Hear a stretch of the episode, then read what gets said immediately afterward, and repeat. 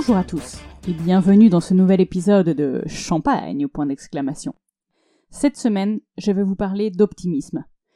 Je suis une indécrottable optimiste et je sais que c'est l'une de mes plus grandes qualités. Donc je vais tenter de vous expliquer en quoi, pourquoi et surtout comment vous pourriez faire vous pour ajouter un petit peu d'optimisme dans votre vie. Je vous souhaite une bonne écoute. Champagne.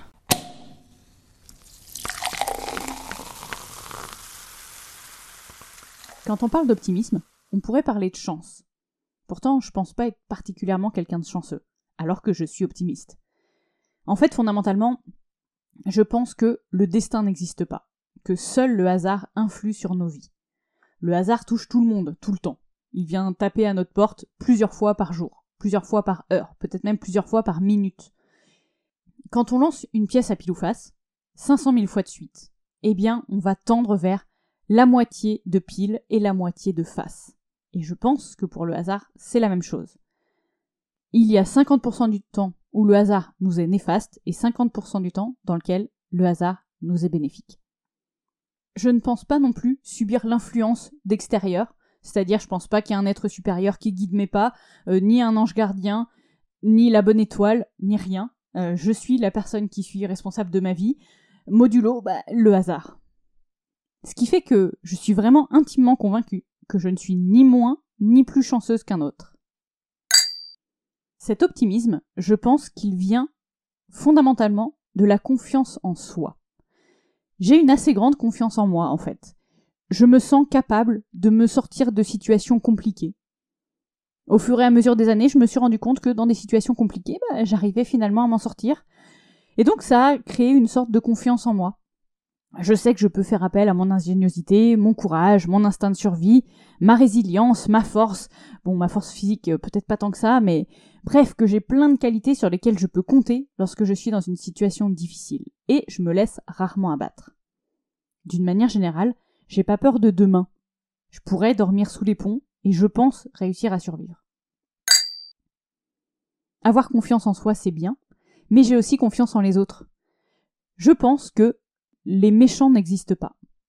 On a tous des motivations différentes, des visions du monde différentes, mais pour autant, je pense que l'être humain est égoïste, mais pas sadique. Je crois que très peu de personnes, et probablement uniquement des psychopathes, ont envie de nuire à d'autres personnes consciemment. Et je suis intimement convaincu que comprendre le point de vue de l'autre personne, quels sont ses intérêts, quelles sont ses croyances, quelles sont ses motivations, permettent de mieux comprendre pourquoi il agit de la manière dont il agit même si à première vue, on pourrait juste se dire il ne fait que vouloir m'emmerder celui-là. Et bien souvent, quand on prend conscience de tout ça, ça permet d'avoir un meilleur échange avec cette personne et de pouvoir résoudre des situations complexes. Vous me connaissez maintenant, surtout si vous avez écouté le premier épisode de cette saison 1, je suis intimement convaincu que quand on veut, on peut. Évidemment, pour ce qui est physiquement atteignable, on est bien d'accord. Mais je sais que si on fait des efforts, qu'on trouve les connaissances, qu'on a notre intelligence, qu'on y met les moyens, que ce soit euh, financiers ou autres, on finit par atteindre nos buts. Et si on n'a pas ces choses-là, ni l'effort, ni la connaissance, ni l'intelligence, ni les moyens, eh ben on a toujours la possibilité de les trouver, d'aller les chercher ailleurs, trouver un associé, un partenaire, prendre du temps pour découvrir et construire tout ça, mais on peut y arriver. Et cet état d'esprit-là, nous donne vraiment confiance dans le fait que ce qu'on veut faire est possible, et donc ça nous donne plus de chances de réussite. Parce que, comme dirait le même du fantôme, si tu ne crois pas en toi, qui d'autre croira en toi? Par contre, les moments de moins bien sont très douloureux quand on est optimiste. Déjà, on n'y est pas habitué. Ça nous arrive assez peu souvent, finalement, de voir le verre à moitié vide. Dans ces cas-là, je pense que c'est beaucoup plus douloureux que pour les personnes qui en naturel pessimistes. Euh, pardon, euh, réalistes, je voulais dire réalistes. Et quand on est dans ces moments-là, nous, optimistes, il faut qu'on arrive à se rappeler que après la pluie vient le beau temps. Il faut reprendre confiance en nos capacités et se dire que oui, on va pouvoir sortir de ce mauvais pas. D'ailleurs, pour ça, on peut tout à fait demander de l'aide ou du soutien à d'autres personnes. Ça n'enlève rien à notre valeur. Petit rappel. Et c'est bien d'accepter que ces moments de moins bien existent on ne peut pas toujours être dans le wow, pump it up Parce que sinon, euh, on s'ennuierait à force, non? Pour moi, l'optimisme, c'est Acceptez qu'il existe des problèmes et qu'il faut les résoudre. Si vous pensez que les optimistes ne voient pas les problèmes, vous vous fourrez le doigt dans l'œil. J'aime beaucoup cette expression. Être optimiste, c'est aussi se dire qu'il est possible de résoudre ces problèmes et d'aller chercher tout ce dont on a besoin pour les résoudre. Être optimiste, c'est aussi savoir que les êtres humains sont dans l'immense majorité pas foncièrement méchants. Au pire, ils peuvent être désagréables. Être optimiste, c'est croire en soi et croire en les capacités des autres personnes qui sont impliquées dans le problème qu'on rencontre. Être optimiste, c'est aussi voir les problèmes comme des challenges à relever, parce qu'on sait qu'ils sont relevables, il faut juste réussir à trouver les bons éléments pour les surpasser. Être optimiste, c'est aussi être capable de se remettre en route après un échec. Faire un post-mortem de ce qui s'est mal passé, c'est bien, mais se rappeler qu'on doit se relever pour poursuivre, c'est mieux. Les optimistes ont aussi des difficultés qui leur sont propres. Par exemple, les optimistes ont souvent du mal à s'attribuer les victoires et à les fêter. Le plus souvent, on se dit Bon, ah, c'était facile, ça vaut pas de quoi faire tout un foin. Euh. Et puis, je l'ai pas fait tout seul, je l'ai fait avec euh, Marcel et Jean-Jacques, qui, eux, ont fourni énormément d'efforts, alors que pour moi, au final, c'était facile. On rate souvent l'instant où, justement, on doit se féliciter d'avoir réussi, où on peut prendre ce temps pour soi pour accepter qu'on a fait quelque chose de bien et qu'on en est fier. Les optimistes ont aussi tendance à sous-estimer les problèmes potentiels. Comme je le disais tout à l'heure, ce n'est pas qu'on ne voit pas les problèmes, c'est qu'on se dit qu'on va réussir à les résoudre assez simplement. Et donc, parfois, il faut bien le dire, on les sous-estime. Et on se rend compte un peu trop tard qu'ils sont beaucoup plus ardus que ce qu'on avait imaginé, ce qui peut parfois nous mettre un peu dans la panade. Les optimistes sont souvent vus comme des personnes qui manquent de sérieux. Bah oui, apparemment, le fait de sourire ou de d'essayer de passer un bon moment en même temps qu'on souhaite résoudre un problème paraît pour certaines personnes un défaut. Et c'est notamment pour ça que je fais cet épisode. C'est un malentendu qui arrive très régulièrement.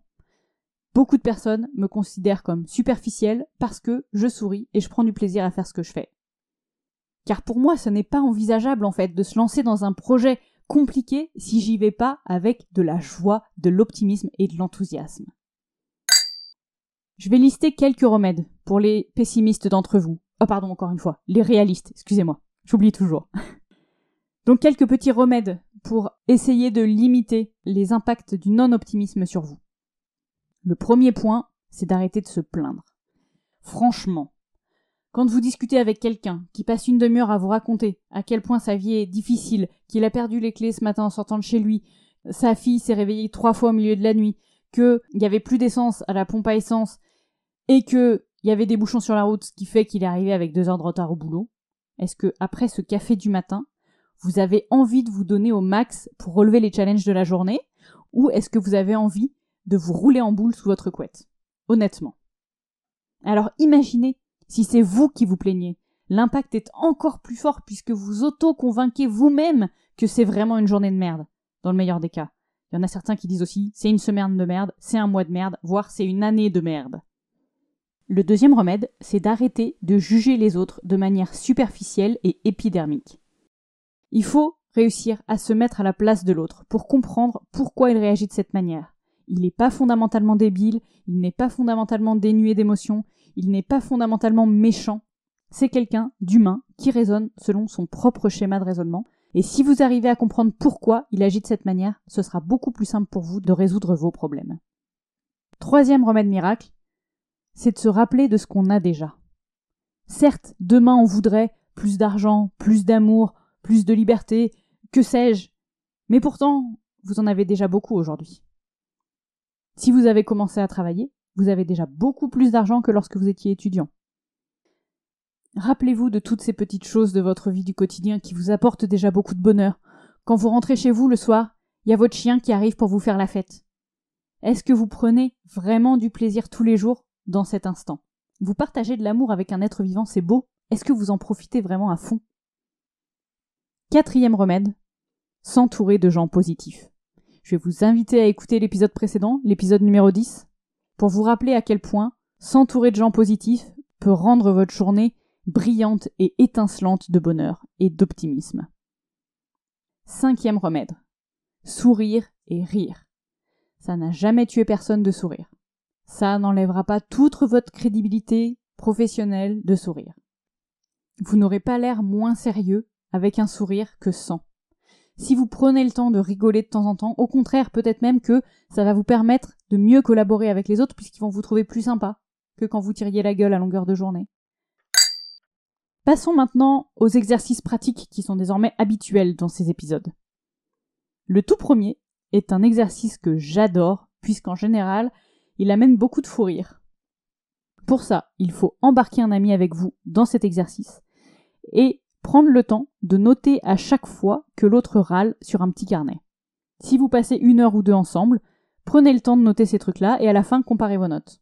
Le petit bonus de ce jeu-là, c'est qu'à chaque fois que vous allez sortir votre carnet pour faire une petite croix, la personne en face va dire ah bah non, non mais là je râle pas, voyons. Non mais non mais ça ça compte pas comme du râlage parce que tu comprends que et c'est assez amusant en fait. On se rend compte de ce que les autres perçoivent comme étant râler, que nous on n'identifie absolument pas comme râler.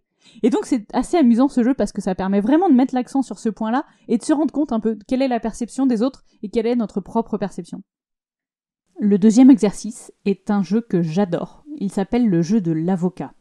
L'idée, c'est le jour où quelqu'un vous fait une crasse ou est de mauvaise humeur, bref, il fait quelque chose qui ne vous plaît pas, vous allez prendre 5 minutes pour essayer de lui trouver toutes les circonstances atténuantes possibles. L'idée, c'est d'être le plus créatif possible. Est-ce que sa voiture est tombée en panne ce matin? Est-ce que son chien a vomi au pied de son lit?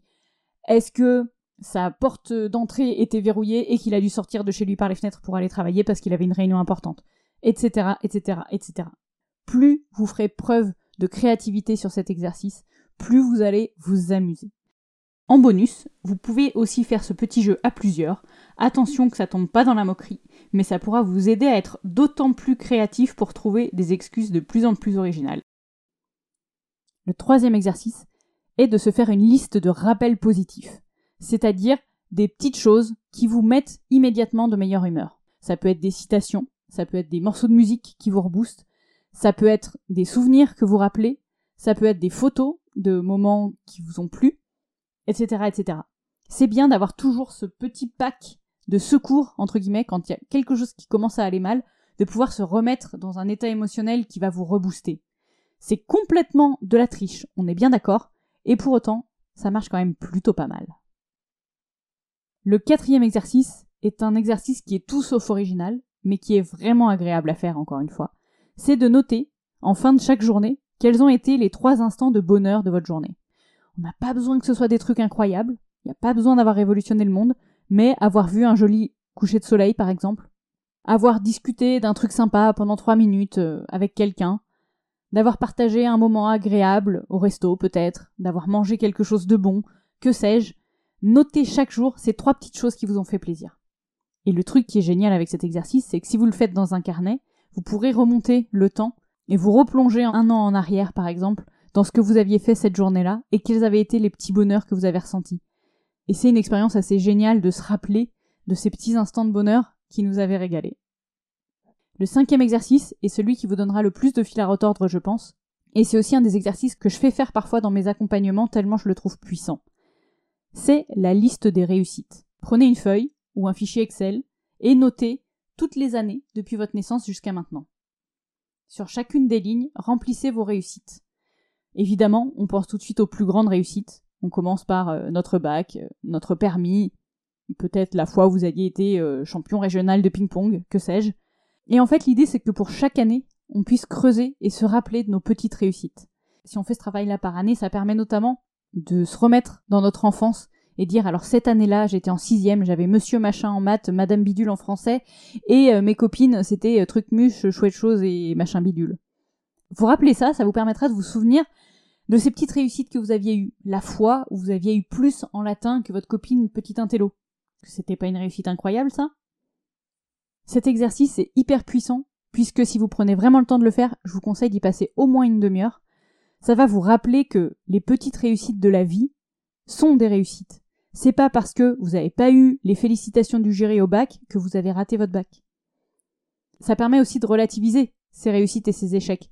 L'exemple typique, ce sont les terminales qui stressent à mort à propos du bac et qui, une fois qu'il est passé, ont eu une mention et se disent Oh, mais en fait, c'était pas si compliqué. Je me suis mis la pression de dingue, mais en fait, je suis content, j'ai réussi. Et vous allez vous rendre compte que dans votre vie, ces petits trucs comme ça arrivent bien plus souvent que ce que vous pensez. Ça va vous rappeler, un, que vous êtes capable de réussir, et que deux, si vous rencontrez une difficulté en ce moment, peut-être que dans six mois, ce sera juste une réussite qui finalement était bien plus facile que ce que j'imaginais. Ça fait toujours du bien de relativiser ce genre de choses. Synthèse Dans cet épisode, j'ai tenté de vous faire passer ma compréhension de ce qu'est l'optimisme. En tant que grand optimiste moi-même, je prends vraiment conscience de tout ce que ça m'apporte au quotidien et d'aussi les quelques limites que ça me procure.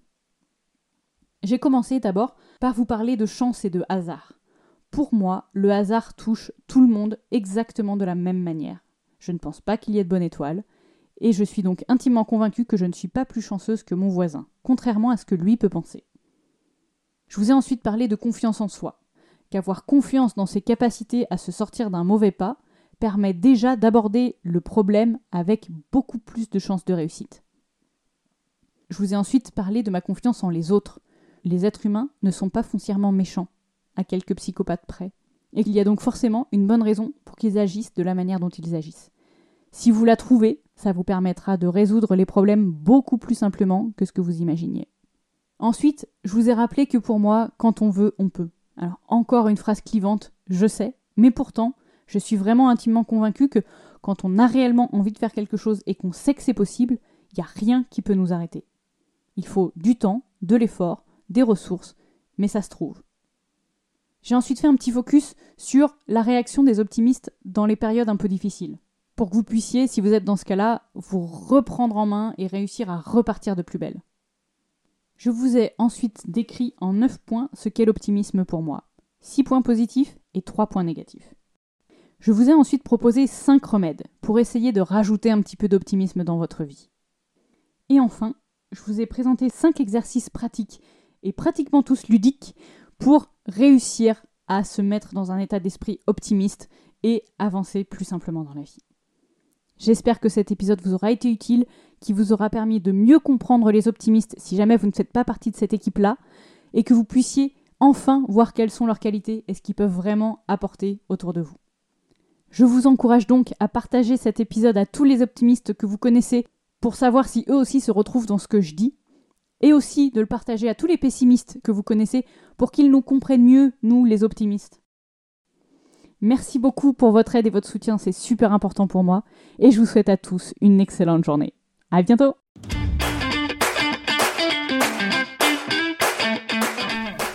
Merci à vous d'avoir écouté cet épisode de Champagne. Champagne, c'est le podcast dans lequel je vous partage mes récentes découvertes qui m'ont permis un changement d'état d'esprit incroyable dans les cinq dernières années.